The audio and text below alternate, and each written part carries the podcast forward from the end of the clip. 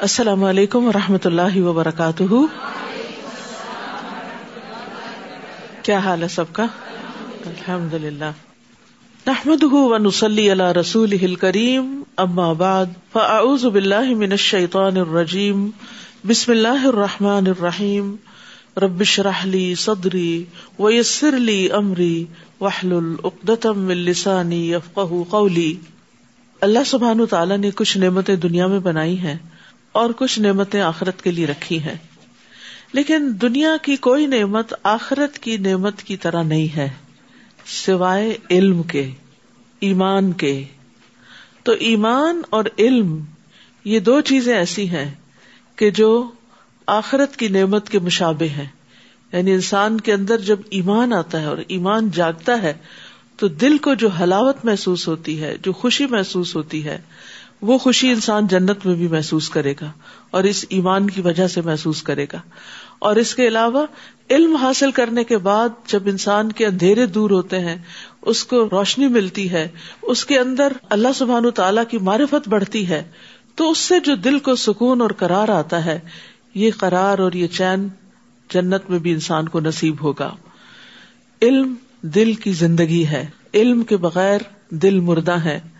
امام ابن قیم کہتے ہیں، اللہ سبحان تعالیٰ نے دلوں کے لیے علم کو ایسے بنایا جیسے زمین کے لیے بارش بنائی۔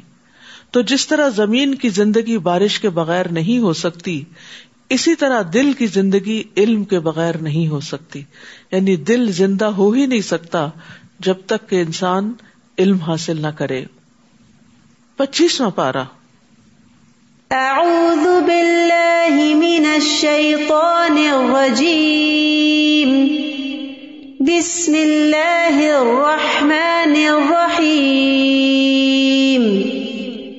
الیہ يرد علم الساعة وما تخرج من ثمرات من اکمامها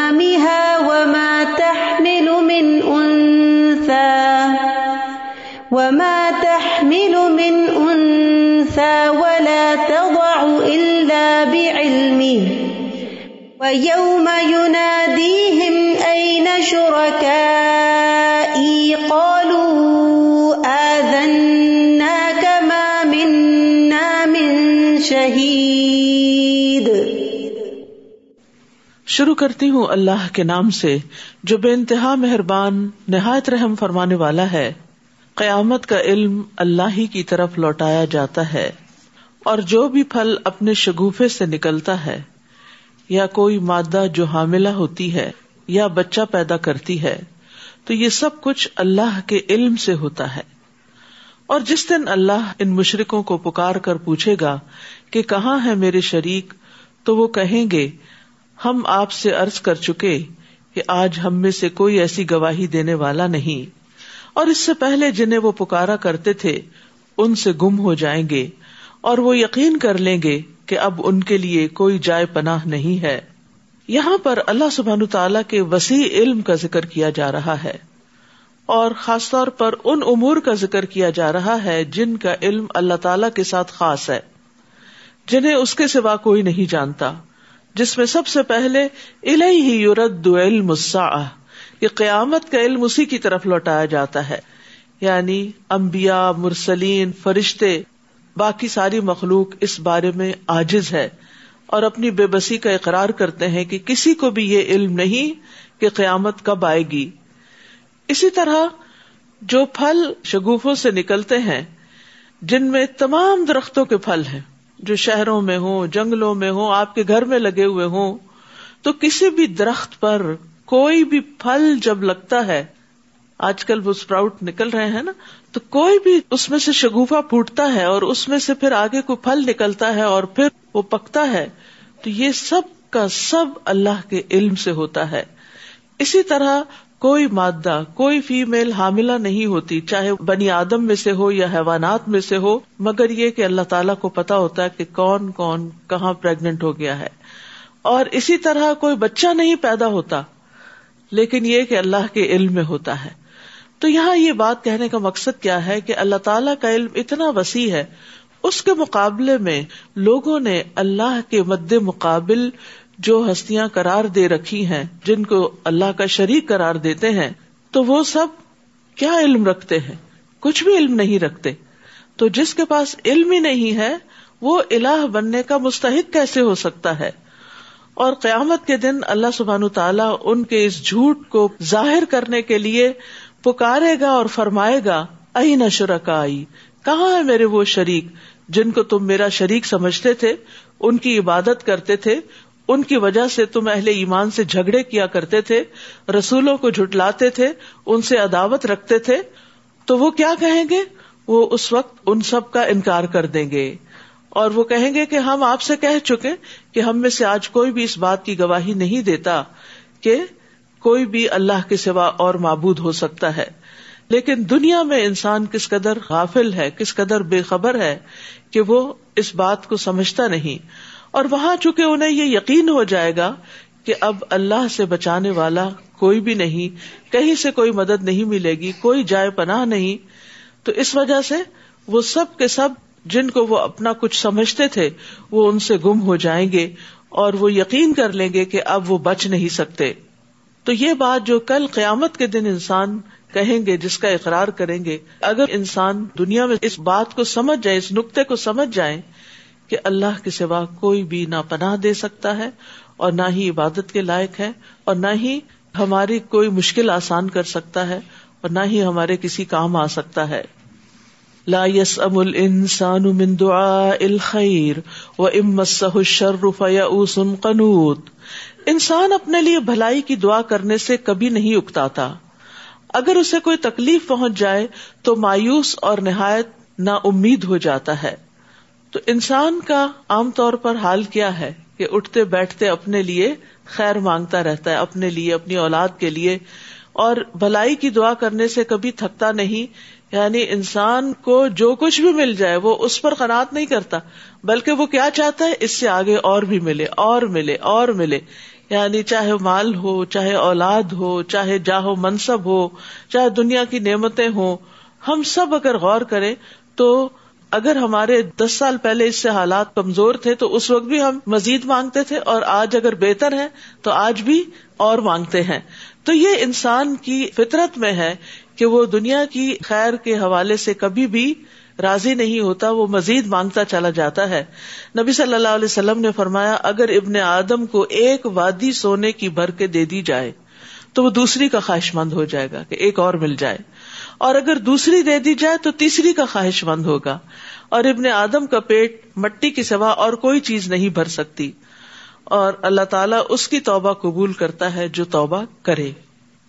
ولا ان ازقنا رحمت منا ممبا درا امست ليقولن هذا لي وما اظن الساعة قائمة ولا ان رجعت الى ربي ان لي عنده للحسنى اور اگر تکلیف پہنچنے کے بعد ہم اسے اپنی رحمت کا مزہ چکھائیں تو کہنے لگتا ہے کہ میں اسی کا مستحق تھا۔ آئی ڈیزرو اٹ اور میں نہیں سمجھتا کہ کبھی قیامت بھی آئے گی۔ یعنی دنیا کی رونقوں میں پھر انسان ایسے غافل اور مدہوش ہوتا ہے کہ اپنے انجام کو بھول جاتا ہے۔ اور اگر مجھے اپنے رب کے پاس جانا ہی پڑا تو وہاں بھی میرے لیے بھلائی ہی ہوگی۔ یہ اگر یہاں مل گیا تو وہاں کیوں نہیں ملے گا؟ ہم ایسے کافروں کو ضرور بتا دیں گے کہ وہ کیا کرتے تھے اور انہیں سخت عذاب کا مزہ چکھائیں گے۔ تو یہاں انسان کی دو کبھی صفات کا ذکر کیا جا رہا ہے۔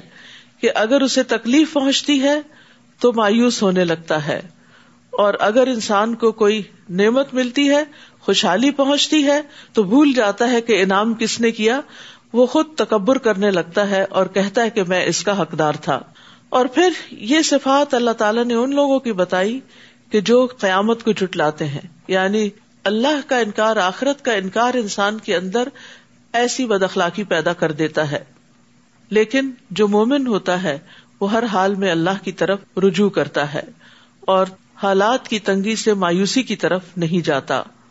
وہ ادا ان امنا السان آرد آ بجانبی ہی وہ ادا مسح شر عرید اور جب ہم انسان پر انعام کرتے ہیں تو منہ موڑ لیتا ہے اور پہلو پھیر کے چل دیتا ہے۔ یعنی پھر وہ اپنی دولت کو، دنیا کی خوشحالی اور نعمتوں کو انجوائے کرنے کی طرف چل پڑتا ہے اور ان میں مصروف ہو جاتا ہے۔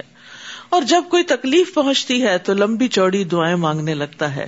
اور یہ ہم سب کا ہی حال ہے کسی نہ کسی درجے میں کہ تکلیف کے وقت جس طرح ہم اللہ تعالیٰ کو پکارتے ہیں، اس طرح خوشحالی میں نہیں پکارتے۔ آپ ان سے پوچھیے بھلا دیکھو، اگر یہ قرآن اللہ ہی کی طرف سے ہو اور تم نے اس کا انکار کر دیا، تو اس شخص سے بڑھ کر گمراہ کون ہوگا؟ جو اس کی مخالفت میں دور تک چلا گیا ہو، کیونکہ قرآن تو کتاب ہدایت ہے، اور اگر کوئی شخص اس کو ہی نہیں مانتا، تو پھر اس کا حال کیا ہوگا؟ وہ گمراہی میں ہی بھٹکتا پھرے گا، اور وہاں تک گمراہی میں جائے گا کہ جہاں سے واپسی کا کوئی راستہ نہ ہوگا، اور کسی اور ذریعے سے اس کو ہدایت نہیں ملے گی۔ یہ ایسا ہی ہے کہ اگر کسی انسان کو پیاس لگے، اور پانی کا جو چشمہ اس کے سامنے ہے، اس کو چھوڑ کر آگے نکل جائے اور آگے کہیں پانی نہ ہو، تو پھر وہ پیاس سے مرے گا نہیں، تو کیا ہوگا؟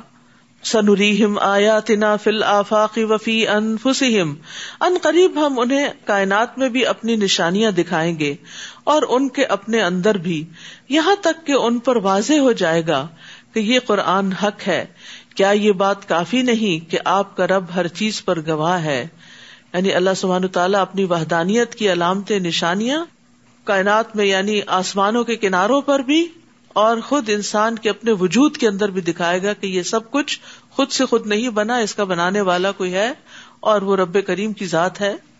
سن لو، یہ لوگ اپنے رب کی ملاقات سے شک میں پڑے ہوئے ہیں اور یہ بھی سن لو کہ اللہ ہر چیز کا احاطہ کیے ہوئے ہے۔ یہ جو بات ہے کہ اپنے رب کی ملاقات سے شک میں پڑے ہوئے ہیں۔ ہم سب بھی اپنے آپ سے پوچھے کہ ہمیں یقین ہے کہ ایک دن اللہ کے سامنے جا کھڑے ہونا ہے۔ اور کیا ہم اس کے لیے دعائیں بھی کرتے ہیں کہ یا اللہ وہ ملاقات بہت خوشگوار ہو۔ آپ دیکھیں، دنیا میں اگر آپ کو کسی سے پہلی بار ملنا ہو، تو آپ کے دل کے اندر کیسے جذبات ہوتے، کیسی کیفیات ہوتی؟ اور خصوصاً اگر آپ کی کوئی بہت محبوب ہستی ہو یا دنیاوی اعتبار سے اس کا کوئی بہت بڑا درجہ اور مقام ہو، تو اس کے لیے بھی ہم تیاری کرتے ہیں۔ اور اس سے پہلے ہم فکر کرتے ہیں اور دعائیں مانگتے ہیں کہ اللہ کرے سب ٹھیک ہو جائے۔ تو اگر ہمیں اپنے رب سے ملاقات کا یقین ہے تو اس کے لیے ہم کتنی فکر کرتے ہیں کہ وہ ملاقات اچھی ہو اور وہ بہت خوشگوار ہو اور بہت ہمیں محبوب ہو۔ اس کے لیے دعائیں کرنی چاہیے کہ اللہ جب میں آپ سے ملوں تو آپ مجھ سے راضی ہو جائیں اور میں آپ کو دیکھ کر خوش ہو جاؤں۔ یعنی اس وقت اللہ تعالیٰ ناراض نہ ہو اور ہمارے اندر ایسا خوف نہ ہو کہ ہم مایوس ہو جائیں۔ لیکن جو شخص ملاقات کا یقین رکھتا ہے، پھر وہ اس کے لیے تیاری کرتا ہے۔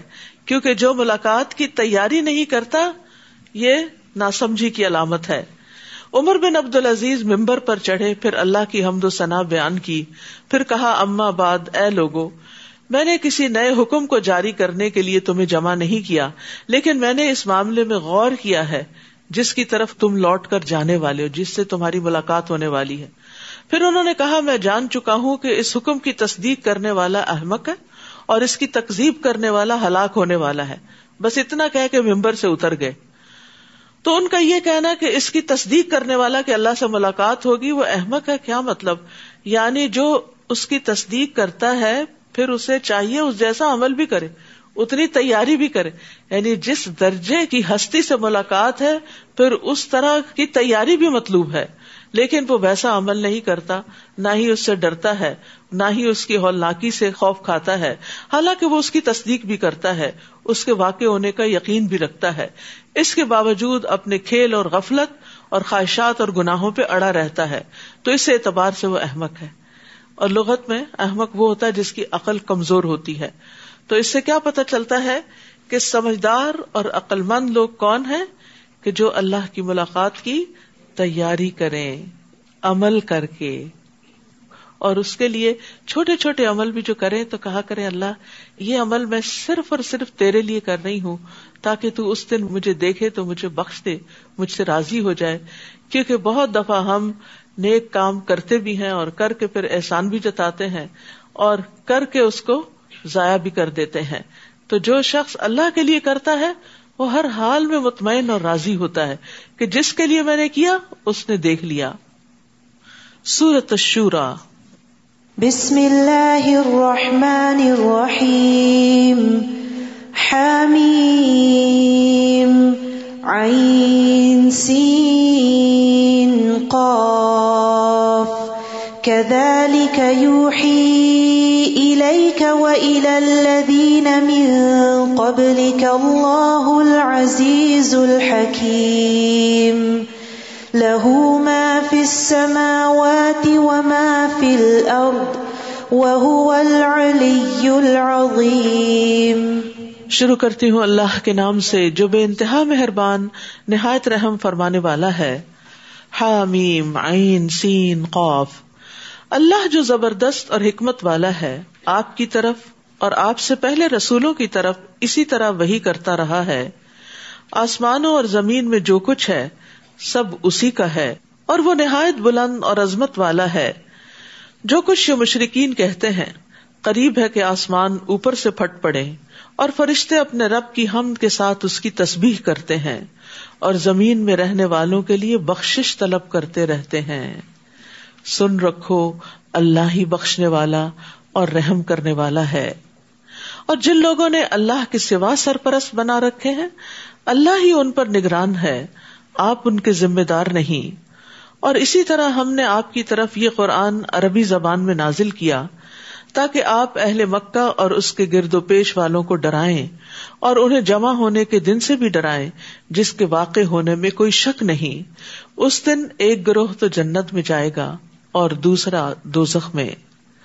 اگر اللہ چاہتا تو انہیں ایک ہی امت رہنے دیتا، مگر جسے وہ چاہتا ہے اپنی رحمت میں داخل کرتا ہے، اور ظالموں کے لیے نہ کوئی کارساز ہوگا، نہ مددگار۔ کیا ان لوگوں نے اللہ کے سوا دوسروں کو اپنا کارساز بنا رکھا ہے؟ حالانکہ کارساز تو صرف اللہ ہی ہے یعنی کام بنانے والا۔ اور وہی مردوں کو زندہ کرے گا، اور وہ ہر چیز پر قادر ہے۔ وہ مختلف تم فی من شہی ان فحکم اللہ اور جس بات میں بھی تم اختلاف کرتے ہو، اس کا فیصلہ کرنا اللہ کا کام ہے۔ دنیا میں آپ دیکھیے کہ ہر موضوع اور ہر ٹاپک پر لوگوں کا باہم اختلاف ہوتا ہے۔ چاہے وہ ریلیجن ہو پالیٹکس ہو فائنینس ہو، کوئی بھی چیز ہو، تو اس میں لوگوں کے خیالات، نظریات مختلف ہوتے ہیں۔ لیکن دین کے معاملے میں جو اختلاف ہے اس کا اصل فیصلہ تو اللہ کرے گا۔ اس لیے ہمیشہ انسان کے اندر یہ ہرس ہونی چاہیے کہ میں صحیح دلیل کو اپنا لوں۔ کسی قسم کی انا پرستی کا شکار نہ ہوں، کسی طرح کی اپنی خواہش نفس کا شکار نہ ہوں، چونکہ یہ بات میری مرضی کے خلاف جاتی، اس لیے اس کو چھوڑ کے کوئی اور رستہ نکالو۔ اصل فیصلہ اللہ کرے گا کہ صحیح کیا تھا اور کیا نہیں۔ وہی اللہ میرا رب ہے، میں اسی پر بھروسہ کر چکا اور اسی کی طرف رجوع کرتا ہوں، جو آسمانوں اور زمین کو پیدا کرنے والا ہے۔ جس نے تمہارے لیے تمہاری اپنی جنس سے بھی جوڑے بنا دیے اور چوپایوں کے بھی اسی طرح۔ وہ تمہیں زمین میں پھیلاتا ہے۔ کوئی چیز اس جیسی نہیں۔ لئی سکم اس لیے شعی ان وہ سمی البصیر۔ اور وہ سب کچھ سننے والا اور دیکھنے والا ہے۔ جب ہم یہ کہتے ہیں کہ اس جیسی کوئی چیز ہی نہیں، تو پھر اللہ سبحان تعالیٰ کو مخلوق پر قیاس نہیں کرنا چاہیے۔ اللہ تعالیٰ کے لیے ایسی مثالیں نہیں بیان کرنی چاہیے جو مخلوق کے لیے ہوتی ہیں۔ کیونکہ اللہ تعالیٰ مخلوق میں سے چاہے انسان ہو، جن ہو، فرشتے ہوں، شجر حجر کوئی بھی چیز، ان میں سے کسی بھی چیز کی طرح نہیں ہے۔ تو اس لیے اللہ سبحان تعالیٰ کا کوئی امیج اس طرح کا نہ قائم کرے کہ جو کسی انسان یا کسی خود ساختہ چیز سے ملتا ہو۔ جب بھی کوئی چیز ذہن میں آپ کے اللہ تعالیٰ ایسا نہیں ہے۔ وہ اس سے بہت بلند ہے، بہت عظیم ہے، بہت بہترین ہے۔ وہ میرے تصور میں نہیں آ سکتا۔ لئی سکم اس لیے شعی اس کا علم، اس کی طاقت، اس کی حیات، اس کی قدرت، اس کی عظمت، اس کی حکمت، ہر چیز جو ہے وہ انسانوں سے اور دنیا میں پائی جانے والی ہر چیز سے بہت بالا ہے۔ لہو مقالید السماوات والارض، آسمانوں اور زمین کی کنجیاں اس کے پاس ہیں۔ سارے خزانوں کا مالک وہ ہے۔ جس کو یہ یقین ہو وہ تو مانگتے ہوئے تھکتا ہی نہیں۔ دنیا میں جب کسی انسان کے بارے میں آپ کو پتا چلتا ہے کہ اس کے پاس بہت کچھ ہے تو آپ کو اس سے ایک امید وابستہ ہو جاتی کہ مشکل میں یہ میری کوئی مدد کرے گا۔ لیکن اصل میں تو ہر خزانے کا مالک، وہ خزانے بھی جو بندوں کے پاس ہیں، ان کا بھی اصل مالک اللہ ہے۔ بندے بھی جب دیتے ہیں جب اللہ کا عزن ہوتا ہے۔ وہ جس کے لیے چاہتا ہے رسک کشادہ کر دیتا ہے اور جس کے لیے چاہتا ہے کم کر دیتا ہے، بلا شبہ وہ سب کچھ جاننے والا ہے۔ ابو ذر غفاری سے روایت ہے کہ نبی صلی اللہ علیہ وسلم اپنے رب تبارک و تعالیٰ سے روایت کرتے ہیں کہ بے شک اللہ تعالیٰ فرماتا ہے اور اس کو حدیث قدسی کہا جاتا ہے۔ اے میرے بندو، تم سب گمراہ ہو، سوائے اس کے جسے میں ہدایت دوں۔ بس تم مجھ سے ہدایت مانگو، میں تمہیں ہدایت دوں گا۔ اے میرے بندو، تم سب بھوکے ہو، سوائے اس کے جسے میں کھلاؤں۔ تو تم مجھ سے کھانا مانگو، میں تمہیں کھلاؤں گا۔ اے میرے بندو، تم سب براہنا ہو، سوائے اس کے جسے میں لباس پہناؤں۔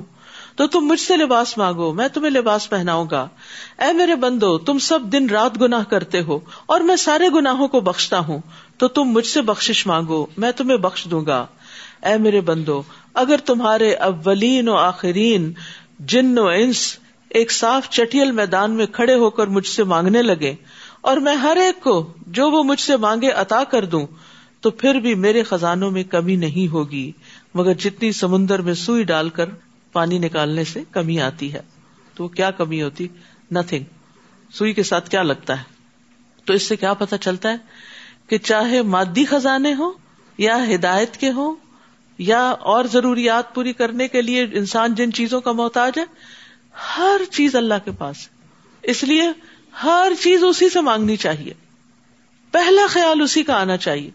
صحابہ کرام کے جوتے کا تسمہ بھی ٹوٹتا تھا تو اللہ سے مانگتے تھے۔ جب اللہ سے ہم مانگ لیتے ہیں تو وہ کسی بندے کے دل میں خیال ڈال دیتا ہے نا کہ چاہو اس بندے کی مدد کرو اور اس طرح ضروریات پوری ہو جاتی ہے لیکن بندہ جب بندوں سے مانگتا ہے تو ذلیل و خوار ہوتا ہے، ان کی نگاہوں میں گر جاتا ہے۔ اور جب اللہ سے مانگتا ہے تو عزت پاتا ہے، اللہ کی محبت پاتا ہے۔ شرع لکم من الدین ما وصا به نوحا۔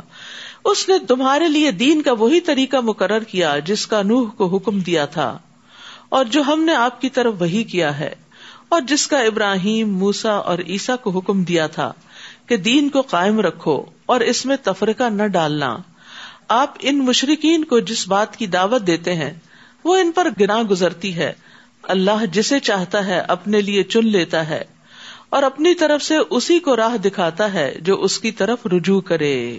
تو یاد رکھیے، دین کے جو عقائد ہیں، ان میں تمام امبیا میں اتحاد تھا۔ بنیادی عقائد سارے امبیا کے ہاں ایک ہی طرح کے تھے۔ یعنی اصول برابر کے تھے۔ اور ان کا آپس میں مضبوط رشتہ بھی تھا۔ نبی صلی اللہ علیہ وسلم نے فرمایا، تمام امبیا علیہ السلام باپ شریک بھائی ہیں اور ان کی مائیں مختلف ہیں۔ ان کا دین ایک ہی ہے اور ہمارے درمیان کوئی اور نبی نہیں ہے۔ یعنی نبوت نبوت سے جڑی ہوئی ہے۔ جس کو اللہ نے نبی بنایا، بس وہی ہے۔ تو شریعت مختلف ہے لیکن اصل دین اور عقائد ایک ہی طرح کے ہیں۔ اور یہی جو ایک دین ہے یعنی توحید کا دین، توحید کی دعوت قبر المشرقین اما تدو ہوں ملئی یہ مشرقین پر بڑی بھاری گزرتی ہے، جس کی طرف آپ ان کو دعوت دیتے ہیں۔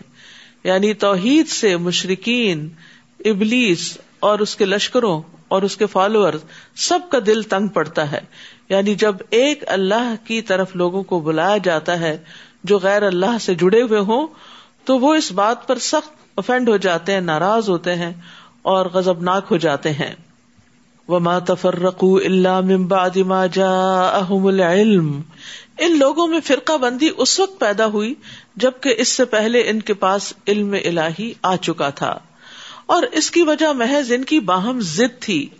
اور اگر آپ کے رب کی طرف سے ایک مقررہ مدت تک کا حکم پہلے سے طے شدہ نہ ہوتا، تو ان کا فیصلہ کر دیا گیا ہوتا۔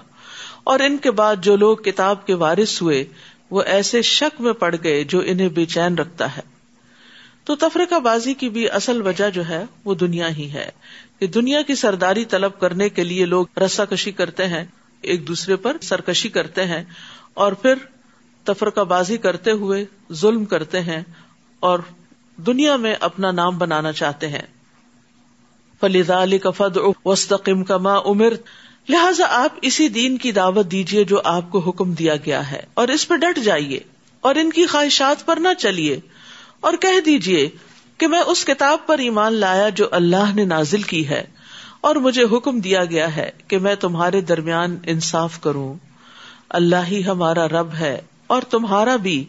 ہمارے لیے ہمارے اعمال اور تمہارے لیے تمہارے اعمال۔ ہمارے اور تمہارے درمیان کوئی جھگڑا نہیں۔ اللہ ہم سب کو قیامت کے دن جمع کر دے گا اور اسی کی طرف سب کو لوٹ کر جانا ہے۔ تو اہم بات یہ ہے کہ انسان ایمان لانے کے بعد اس پر قائم رہے، ڈٹ جائے اور مشکلات سے نہ گھبرائے۔ سفیان ثقفی سے مربی ہے کہ ایک شخص نے عرض کیا، یا رسول اللہ، مجھے اسلام کے حوالے سے کوئی ایسی بات بتا دیجیے کہ مجھے آپ کے بعد پھر کسی سے کچھ پوچھنے کی ضرورت نہ رہے۔ آپ نے فرمایا، پہلے اقرار کرو کہ میں اللہ پر ایمان لایا، پھر اس پر ہمیشہ ثابت قدم رہو۔ اس نے ارض کیا، میں کس چیز سے بچوں؟ آپ نے اپنی زبان کی طرف اشارہ کیا کہ زبان کو روک کے رکھو۔ تو بہرحال ایمان لانے کے بعد اہم ترین چیز کیا ہے کہ پھر اس کو مینٹین کیا جائے، اس پہ قائم رہا جائے۔ مشکلات کی وجہ سے، لوگوں کی تنقید کی وجہ سے گھبرا کر انسان پیچھے نہ ہٹے۔ ویسے بھی استقامت، ثابت قدمی اور کمٹمنٹ نبھانا، یہ بہت اعلی اخلاق میں سے ہے۔ رسول اللہ صلی اللہ علیہ وسلم فرمایا، ثابت قدم رہو اور اپنا اخلاق اچھا کرو۔ یعنی یہ دو چیزیں جو ہے یہ انسان کو فائدہ دیتی ہیں۔ نیکی کے کام کا ارادہ کیا، پھر اس کو کر گزرو۔ یہ نہیں ہوتا کہ آپ نیکی کرنے چلے اور آپ کے رستے میں کوئی مشکل نہ آئے۔ آزمائش تو ضرور ہوگی۔ کسی نہ کسی طرف سے امتحان تو ضرور آئے گا۔ اور یہ امتحان کیوں آتا ہے؟ یہ اصل میں دیکھنے کے لیے آتا ہے اس بات کو کہ آپ کتنے سچے ہیں اپنے اس نیکی کے کام میں۔ کیا آپ واقعی اللہ سبحان و تعالیٰ کے لیے کر رہے ہیں یا پھر آپ دکھاوے کی کر رہے ہیں؟ یا لوگوں کی نظر میں آنے کے لیے یا کوئی اپنی شان بڑھانے کے لیے، کیونکہ جو شخص اللہ کے لیے کام کرتا ہے، اس کی راہ میں کوئی چیز پھر حائل نہیں ہوتی۔ وہ چلتا چلا جاتا ہے اور اس راستے پر مرتے دم تک قائم رہتا ہے۔ اور جو دنیا کے کسی بھی مفاد کے لیے کام کرتا ہے، جب وہ دیکھتا ہے کہ مجھے وہ مفاد حاصل نہیں ہو رہا، تو انسان پھر اس کام کو چھوڑ بھی دیتا ہے۔ جیسے دنیا میں آپ کوئی بزنس کرتے ہیں، وہ کامیاب نہ ہو تو آپ اسے چھوڑ کے کوئی اور شروع کر دیتے ہیں۔ تو ایسے ہی کچھ لوگ دین کا نام اس لیے لیتے ہیں کہ وہ بظاہر یہ شو کرتے ہیں کہ اللہ کے لیے کر رہے ہیں سب کچھ۔